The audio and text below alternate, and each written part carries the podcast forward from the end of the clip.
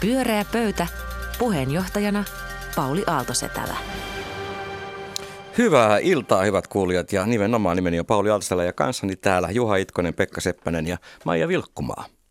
Maija, olet vetänyt ihan huippuhienosti vain elämässä biisejä. Kiitos. Onko se hauskaa myös siellä paikan päällä, kun niin se näyttää kivalta? Se on tosi hauskaa. Se on, tota, tietysti se on myös tosi kiihdyttävää, että ei oikein saa nukuttua ja noin, mutta on se, siinä on myös se semmoinen vertaistukiaspekti on sitten, kun on niin kuin ihmisten kanssa, joilla on samat paineet ja samat onnentunteet ja noin, joiden kanssa kuitenkin aika harvoin on täs, täsmälleen samankaltaisten ihmisten kanssa siellä, niin se oli kyllä tosi, tosi kivaa. Hienoja biisejä, vai mitä Juha? Kyllä, ilman muuta. Mutta hei, mun aihe ei liity tähän, tähän ihan suoraan, vaan, vaan kun me kuitenkin olemme median edustajia ja puhumme mielellään mediasta, niin huomasitteko, että Vihreä liitto päätti lakkauttaa oman journalistisen mediansa Vihreä Lanka median lehden. Mitä mieltä te olette siitä? Johtu, johtuuko ne siitä tämä päätös, että vihreä ääni kuuluu jo kaikkialla muualla, että omaa mediaa ei enää tarvita? Niin, en osaa sanoa mikä järkeily on taustalla, mutta voi olla näinkin. Joka tapauksessa perinteisen lehdistön ystävänä pidän tätä päätöstä valitettavan. Vaikka ei nyt ihan sun suosikkilehti ollut vai? No, vaikka en ole sitä ahkerasti lueskellut. Maija, mitä sä ajattelet, että mitä, mitä tapahtuu? Vähän samantyyppinen ehkä kuin Juhalla. Siis mä en ole lukenut sitä varmaan ikinä ollenkaan, että se tietenkin tuntuu tavallaan, että se on ehkä sitten jotain sellaista... Periaatteessa olen hyvin surullinen. Niin, vanhan maailman kaipuuta ja sitten totta kai myös sen muutoksen äärellä tietynlaista neuvottomuutta. Että kun se on selvästi, mm. että jos tosi monet vihreät poliitikot on tosi hyviä suoltamaan Twitter-sisältöjä, niin se on tavallaan Taviksen näkökulmasta aika selkeätäkin, että sitten on enem, vähemmän ja vähemmän tarvetta sitten journalistisille sisällöille ehkä nopeasti muuttuvassa nykymaailmassa. Onhan se myös surullista, koska journalistiset sisällöt on usein sitten punnittuja ja hienoja. No kyllä olisin tekopyhä, jos surisin semmoisen lehden lakkauttamista, jota en ole moneen vuoteen vilkassutkaan. Tärkeää tietysti on, että on niin moniäänistä, moniäänistä lehdistöä ja monia näkökulmia tuodaan esiin, mutta se, että hallituspuolueen lehti lakkautetaan, niin en olisi siitä vielä kovin huolissaan. Ja ymmärrän hyvin päätöksen, jos mä oikein muistan, niin heillä on kulunut puoli miljoonaa euroa tähän lehteen, että itsekin tekisi varmaan saman päätöksen. Eikö se ole mielenkiintoista nähdä, mitä sillä puolella miljoonaa nyt sitten tehdään? Ostaako sillä oikein kunnon Facebook-kampanja vai mitä tapahtuu? Twitter on halpaa. Se ei maksa mitään. Mm. Juha, mistä puhutaan seuraavaksi? Puhutaan tota metatöistä. Eli Hesarissa oli nyt äskettäin juttu erästä pariskunnasta, viehättävästä pariskunnasta, Sonja Rajalasta ja Tommi Pajalasta. He jakavat kotityöt kristillisesti, ellei suorastaan insinöörimäisesti tasan. Exceliin kirjataan kaikki kotityöt, kotitöihin käytetyt minuutit. Ja pariskunnalle on tärkeää, että Exceliin merkattiin myös, tai merkataan myös metatyöt, eli suunnittelu- ja järjestelytehtävät, jotka jäävät usein piiloon. Niinpä heidän Exceliinsä on laskettu paljonko esimerkiksi lapsen päiväkotirepun manageeraamiseen, lapsen hankintojen koordinoitiin, yhteisten ystävien kaveritreffien järjestämiseen ja sukulaisten yhteydenpitoon menee aikaa.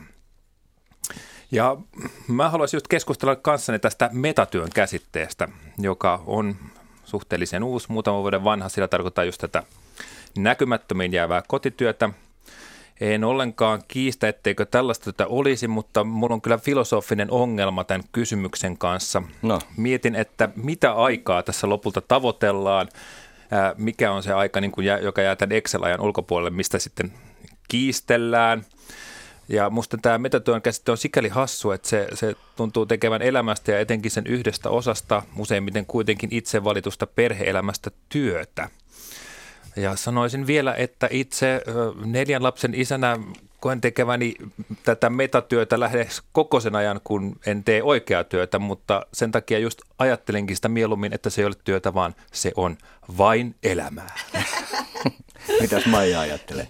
No siis siinä vaiheessa, kun tämä metatyön käsite tuli mun tietoisuuteen ehkä viisi vuotta sitten jonkun naistenlehti jutun kautta, niin mä olin hirveän helpottunut kyllä siitä käsitteestä, koska jotenkin se tuntuu, että se oli mulla ja mitä mä juttelin muiden naisten kanssa, tämä usein liittyy nimenomaan lapsiin, siis ihmisiin, joilla on lapsia, perheisiin, joissa on lapsia ja etenkin pieniä lapsia, niin se oli semmoinen asia, jonka kaikki oli niin kuin vaistonneet ja aistinneet jo pitkään, mutta se oli tosi helpottavaa, että siihen sai jonkun niin semmoisen, semmoisen termin.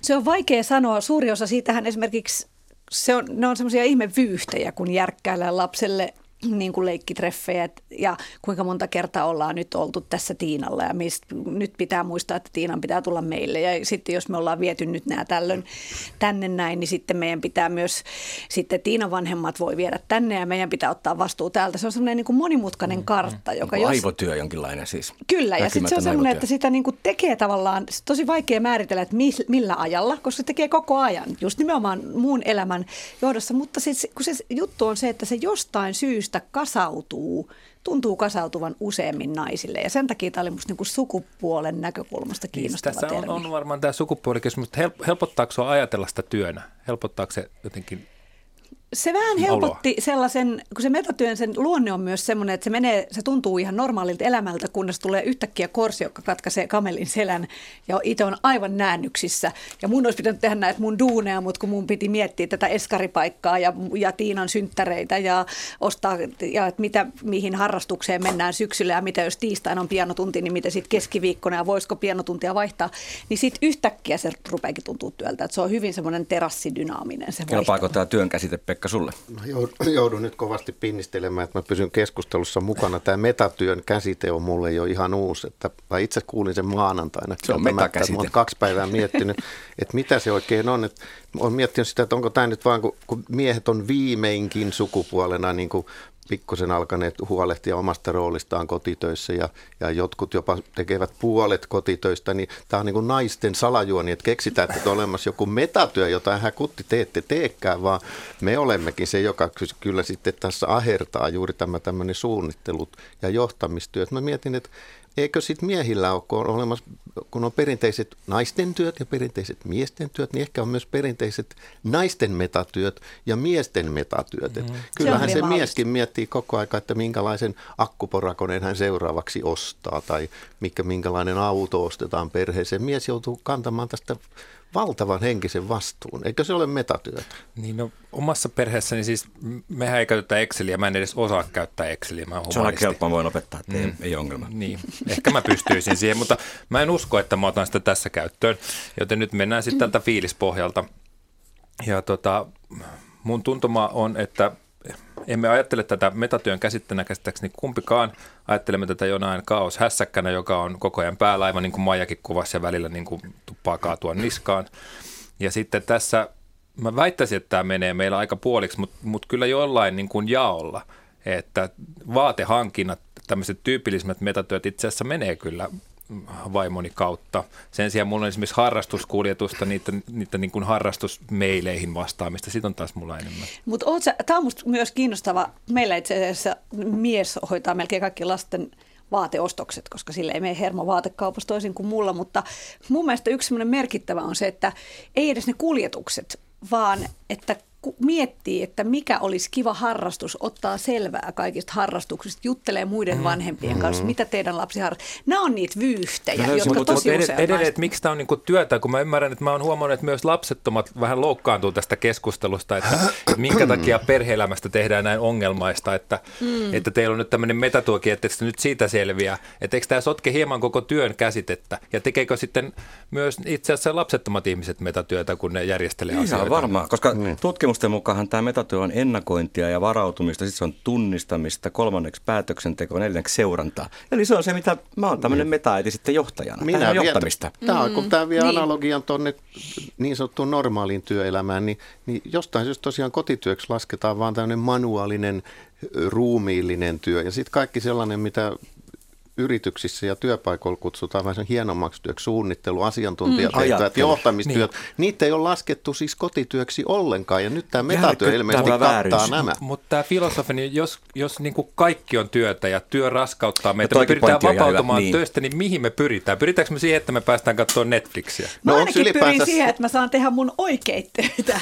niin, nyt, että mun ei tarvitsisi. Mä tavallaan, mä ja, haluan, ja... että mun lapsilla on ihana elämä, mutta mä en jaksaisi aina olla koko ajan niin kuin tavallaan järkkäilemässä sitä. Niin. Mä toivoisin, että mulla olisi joku tyyppi, joka järkkäilisi no, Mutta sitten kun tämä pariskunta oli kirjannut tänne yhteydenpidon sukulaisiin, niin eikö se nyt ole jo aika niin kuin Se voi olla hyvin raskasta. No mikä sitten, onko siis hiekkalaatikolla hiekkakakkojen tekeminen työtä? Mun mielestä se on vapaa-aikaa, se on hauskaa. Lasten kanssa leikkiminen on hauskaa, Joo, kivaa. se on totta. Mutta se ei olekaan metatyötä niin kuin mun mielestä. Ei, mutta siis se on kotityötä ylipäänsä tämä, että mikä on työtä. Niin siis jos Niin. kaikki tekeminen lasketaan työksi, Onko sulla- niin myös kotona, niin tähän menee ihan hölmöksi. Onko sulla Juha joku toinen sana sille työlle, jos se työ käsitteenä tässä ei susta toimi? Se on just se elämää, vain elämää, kuinka monta kertaa sanotaan sitä? vain elämä? Me, meille maksetaan tästä. Tulee banaaneja Terttu palkkioksi. Kun tää on just tää on tätä mun terminologista taistelua, että mä en, niin suostu, mä en suostu puhumaan niin. Niin. niin lapsiperheen arjesta, mä puhun elämästä. Mut Mä luulen, että se on myös semmoinen niin kuin, tavallaan vastuukysymys. Että moni, kyllä mun ystävä naispuolinen on sanonut, että, että välillä miettii, että jos ei itse järkkäisi esimerkiksi niitä harrastuksia, tämä tuntuu mol- monilla se, niin sitten niillä lap, että helposti mies tulee sanomaan, että älä, miksi sä aina keuhkoot ja miksi sä oot noin stressaantunut ja miksi sä niin oot noin kireä, että ota, otetaan rennosti. Mutta sitten, että jos ei Se olisi semmoinen, jos ei olisi sellainen, niin sitten niillä lapsilla ei olisi mitään harrastuksia, mikä on tietysti myös mahdollinen tapa elää. Niin, ja kun Mutta mies katsoo sohvalla jalkapalloa, se ei ehkä ole metatyötä, mutta se on kouluttautumista. Sitä voidaan katsoa Ja kouluttautumista. se on just tätä ennakointia ja varautumista Niin, ennakointia ja Niin, niin, varautumista. niin, niin. voittoon tai tappioon.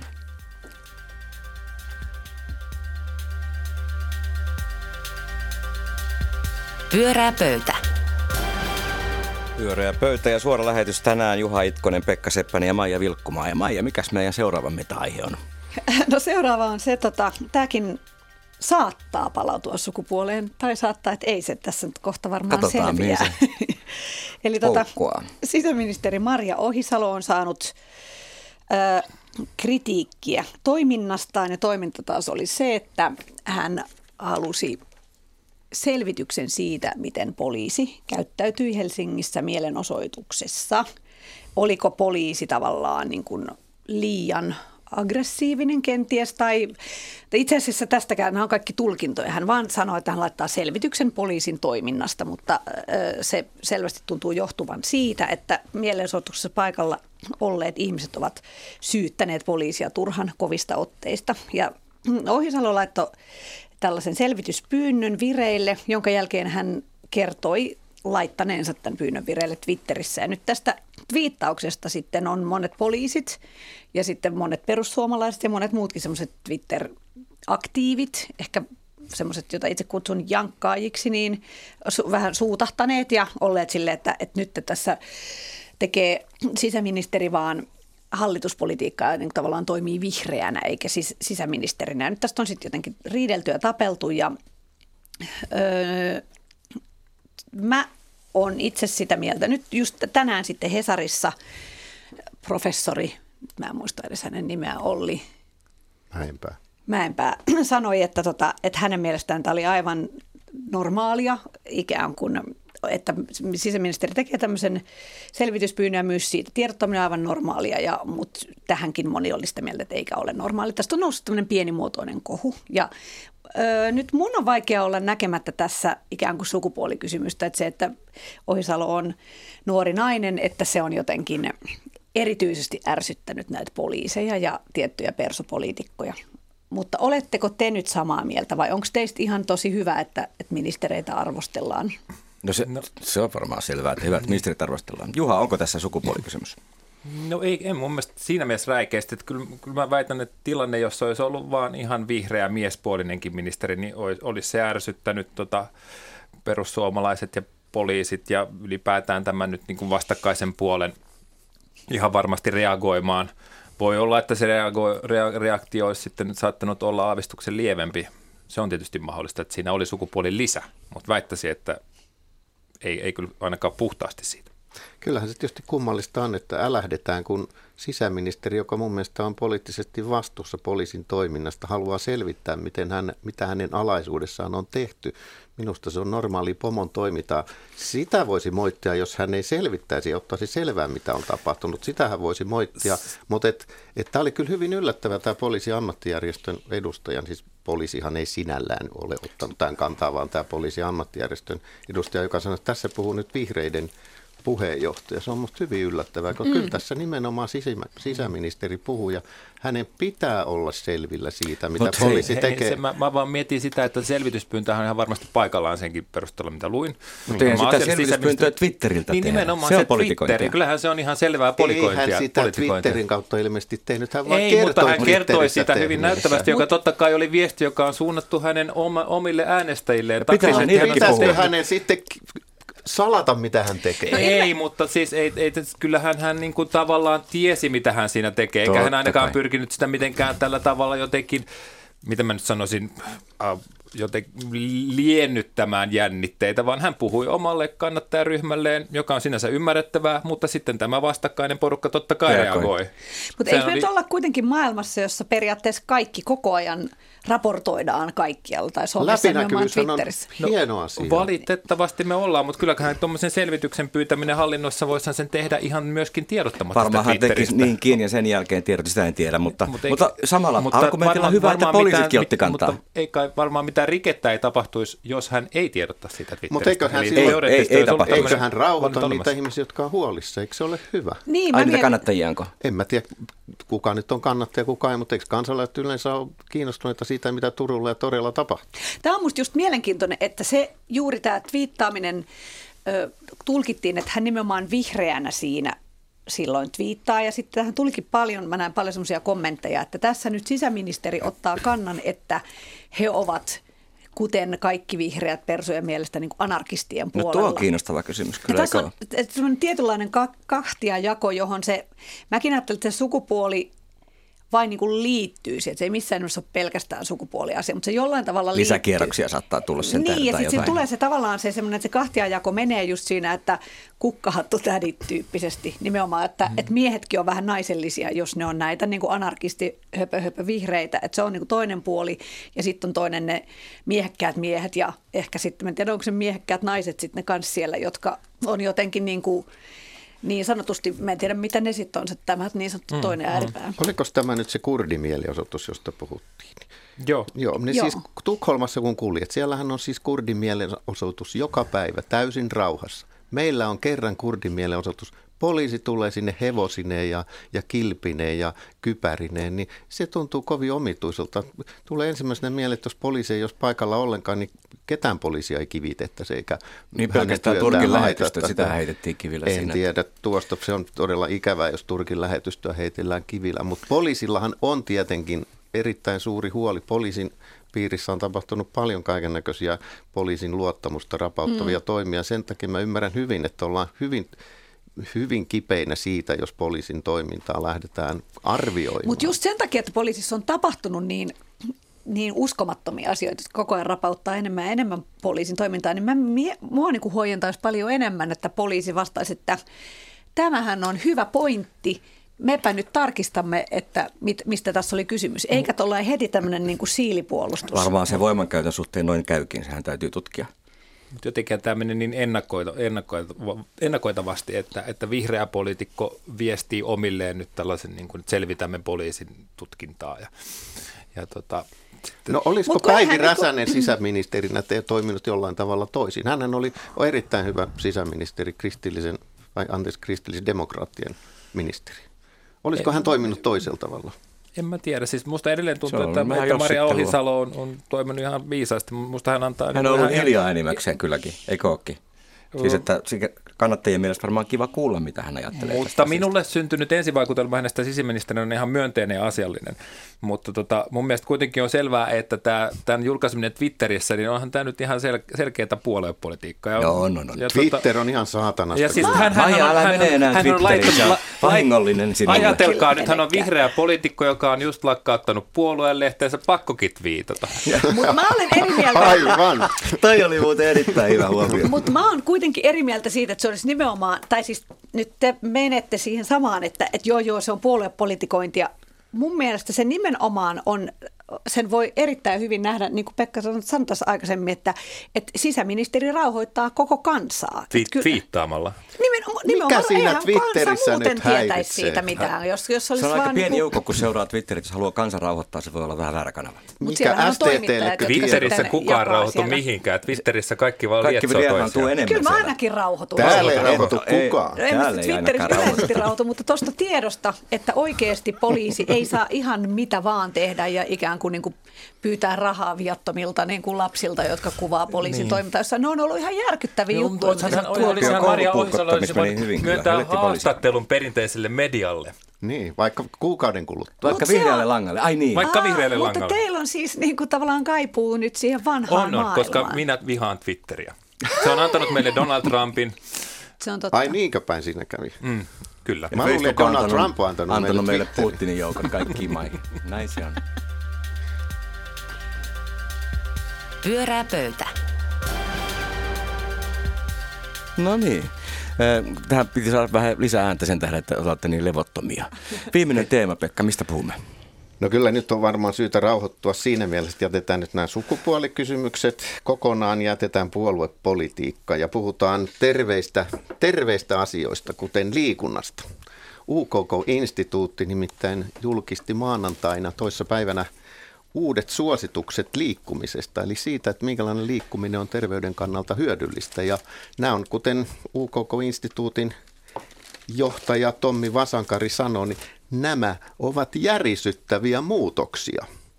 Eli jos hyvin pähkinänkuoressa karrikoiden kertoo, mitä on muutettu, niin ennen tähden, että, pitkäkestoinen, semmoinen ikään kuin urheilunomainen liikunta on välttämätöntä. Ja nyt on otettu semmoinen kanta, että hyvinkin lyhytkestoinen, ihan vaikka minuutti kerrallaan jotain liikkumista, sen ei tarvitse olla millään tavalla tekemisissä urheilun tai perinteisen liikunnan kanssa, vaan että kahviautomaatilla käyntikin on tosi hyvää liikuntaa ja pitää vaan käydä siellä vähän kauemmalla kahviautomaatilla, niin tulee enemmän liikuntaa.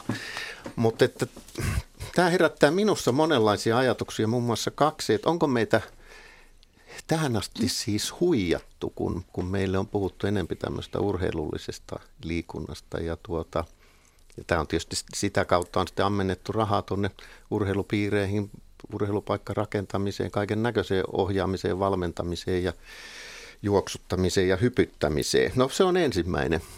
Enpäs kerrokaan muita. Kertokaa te, mitä tästä pitäisi nyt ajatella. No, en mä usko, että me ei, ole- me, meitä on huijattu. Tässä on nyt vaan käynyt niin, että rimaa on jouduttu laskemaan, koska ihmiset eivät pääse sen yli. Musta se näyttää selvältä. Niin se muuten ehkä vähän niin kuin uskaltaisinko nyt vähän, Liikkukaa edes vähän. vet- vetää ehkä analogian lukutaitotyöhön, jota kyllä itse olen tehnyt ja johon haluan uskoa ja muuta, mutta minusta siinä on kyllä jouduttu tekemään vähän samalla tavalla, että rimaa on laskettu. Ennenhän oltiin silleen, että lukekaa hyvät ihmiset paksuja kirjoja, nyt ollaan silleen, että lukisitte nyt edes jotain. Ö, Mä en ole yhtään tota samaa mieltä, vaan... Ö, mun Kenen mi- kanssa? Ö, Edellisen puhujan. tuon miehen. Selvä, Juhan kanssa. Okei. Tämä on hyvä aloitus Se on juoksua harrastava mies. Useita, useita tota noin. Juhahan on siis, sä oot, sä oot urheilija Mm, Ennen olin jo. Tästä, ja Pekkakin mm, tavallaan. No tavallaan on aika lähellä määritelmää. Joo. Niin tota noin, ö, mä itse nautin paljon liikunnasta, mutta mun mielestä on ollut tosi kivaa se, tai siis kivaa ja myös itselle tosi hyödyllistä se, että viime aikoina on vasta herätty siihen niin kuin ikään kuin palautumisen merkitykseen. Se näkyy kaikissa, näkyy kaikissa niin kuin liikuntalehdissä ja suosituksissa. Et siitä on paljon puhuttu siitä, että ihmiset on treenannut niin kuin aivan liian kovaa niin kuin pitkään. Siis ne, jotka treenaavat. Totta kai on aina ihmisiä, jotka ei liiku ollenkaan, mutta että tosi moni on sille, että ne ottaa ja personal trainerit on antanut tosi rankkoja niin kuin harjoitteita aina sille, että jos sulla on stressi, jos sulla on hirveät elämässä, niin muistat vaan liikkuu, että maratonille ja 10 kilometriä tunn, ja tun, tunnissa vedät kympilleenkin joka päivä, niin siitä se tulee. Nyt ollaan yhtäkkiä huomattu, että se ei olekaan niin. Että nimenomaan se, että ihmiset treenaa kuin huippuurheilijat, mutta sitten niillä ei olekaan sitä muuta elämää, jossa kaikki asiat hoidetaan, vaan niillä on perhe, niillä on todella stressaava työ, niillä on univaje, niillä on kaikki. Niin se, mitä silloin ihminen oikeasti tarvitsee, mikä tekee sille hyvää, niin onkin palauttava kävely, rauhallinen liikunta. Ja, ja tämä on musta mä ajattelen, että tässä näkyy niin kuin tämä Varmaan uusi näinkin, tieto. mutta tässähän ei muutettu ollenkaan, että reippaa liikkumisen tai lihasharjoittelun niin kuin määrää, että se on edelleen niin kuin pidetään ihan samanlaisena kuin Suositellaan ennenkin. edelleen Mutta- mutta reipasta sitten- liikkumista mutta se- kaksi ja puoli tuntia viikossa. Viikossa. Just tai näin. Se- se rasittavaa liikuntaa Mutta tuntia 15. mut sitten nämä, jotka ei liiku lainkaan, niin heille annetaan tämmöinen niin kuin armolahja, että ihan pari minuuttiakin riittää. Eikö se ole ihan myönteistä? Niin, ja Niin, sitten, te, tekisi mieli kyllä luopua aika semmoista jyrkästä kannasta, mutta tota, ehkä mä nyt pitäydyn, kun mä lähdin sillä No mutta onhan se nyt järkeen käypä, että Oletko sä ennenkin teet, muuttanut mieltä kesken lähetyksen? teet Niin. pientä, niin se on jotain. Jos et sä Jo- tee mitään, niin se on Just näin. vähemmän. Mutta mitä UKK ajattelisi näistä uusista suosituksista? Koska Mut- mä Toi- toi on vaikea kysymys. UKK-instituutti on mun mielestä jotenkin Ota mä googlaan. luottamusta herättävä nimi. UKKlla ei ollut sitä tietoa ihmiskehosta, mikä meillä on. Mä käyn välillä nimenomaan kävelylenkeillä aina tuolla Seurasaaressa, niin siellä on UKK kuntoportaat, joita mä aina iloisena menen. Ja Ne on kyllähän tässä kritisoidaan niitä, jotka menee autolla kuntosalille ja treenaa siellä No kyllä. hetken. että Se, Mut- sen mä ymmärrän hyvin. Mutta mut on tässä musta, tämä on, hieno, tää on hieno muutos, koska mä oon pikkusen ollut karsastanut tätä urheilumafian ajatusta aina, että vain heidän määrittelemä liikkuminen on oikea liikkumista ja vain jotenkin niin kuin ohjattu tai mm. strukturoitu tai urheiluksi katsottava hyvä. Aina ihmetellyt, miksi lapioiminen on jotenkin niin kuin vähempi arvoista keholle kuin tennismailalla heiluminen tai, tai miksi, miksi kahvakuulan nostaminen on, on liikuntaa, mutta vauvojen nosteleminen, se on sitä kotityötä vaan. Mm, joo. Niin. Kyllä mä ehkä käännän takkia tässä nyt, kun mä alan ajatella asiaa, niin 70-luvullahan mut just kasvatettiin ja 80-luvulla, että mulla oli semmoinen kova urheilukasvatus. Isä oli entinen urheilija ja, ja se teki rankkoja lenkkejä, mä lähdin niille mukaan ja muuta. Juhla tästä murtuu ja avautuu nyt Syntyi sitten. sellainen käsitys, että esimerkiksi äitini ei liikkunut ollenkaan ja tämä oli hänen omakin käsityksensä. En liiku. Kuitenkin hän käveli töihin Aivan. säännöllisesti, Niin, pyöräili sinne, justiin. teki tätä näin, mutta tämä oli vaan niin kuin hänen ajatuksensa, että hän ei tee Aivan. mitään. Joten kyllä me varmaan oltiin pahan UKK-urheilumafian vallassa No. Urho, Urho Kekkos nyt tässä ei ehkä kannata syyttää. Hän ei Kyllä. liity mitenkään tähän. UKK-instituuttiin muuten kuin nimen kautta. Mutta siis mä olen esimerkiksi käynyt Vierumäellä, kaikki kunnia kaikille mitä Vierumaa tehdään, mutta siellä oli tämmöinen systeemi, jossa niin tuhansia yritysjohtajia Suomestakin on käynyt ja heille niin kuin iskostettiin takavuosina, että vähintään joka liikuntakerta pitää olla tunti yhtäjaksosta liikuntaa. Ja sitä siellä hoettiin ja hoettiin. Se tuntui musta tosi omituiselta. Ensinnäkin tunti, eihän se ole mikään luonnollinen yksi, se on ihmisen keksimä yksikkö. Mm. Miksi se on juuri tunti? Ja, si, ja, 50 minuuttia ja, ja nyt siis. ollaan sitten, tämä on musta todella hieno päästy siihen, että jokainen minuutti on hyvä.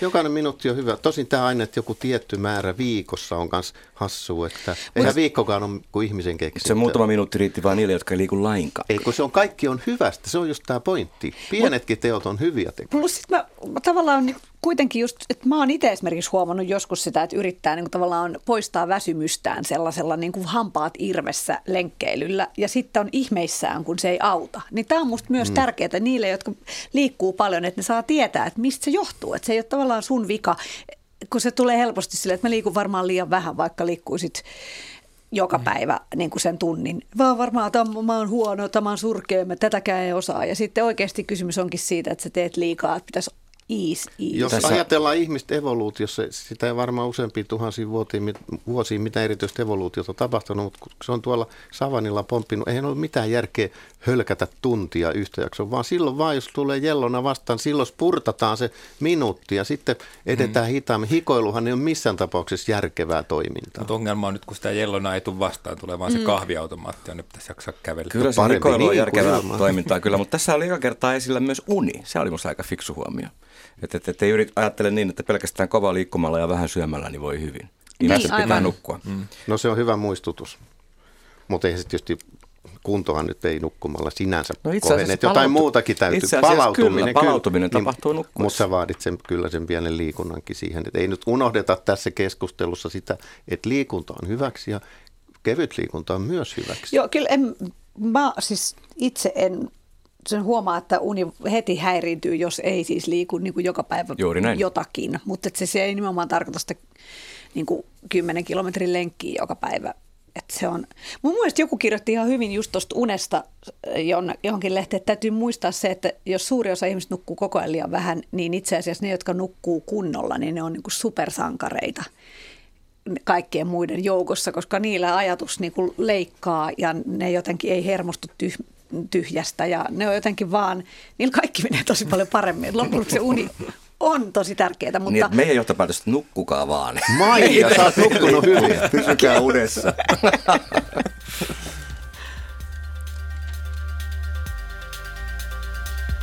Pyörää pöytä. Olittepa te virkeässä tilassa kertomaan ajatuksia. Ne oli hauska Hyvin keskustella. nukkuneita. Oli hyvin nukkuneita, hyvin liikkuneita, paitsi Pekka liikkuu vain liian vähän. Äh, Juha Itkonen, Pekka Seppänen, Maija Vilkkumaa. Tämä oli ilo. Nähdään ensi keskiviikkona. Puhutaan silloin jostain muusta. Hei hei. Pyöreä pöytä.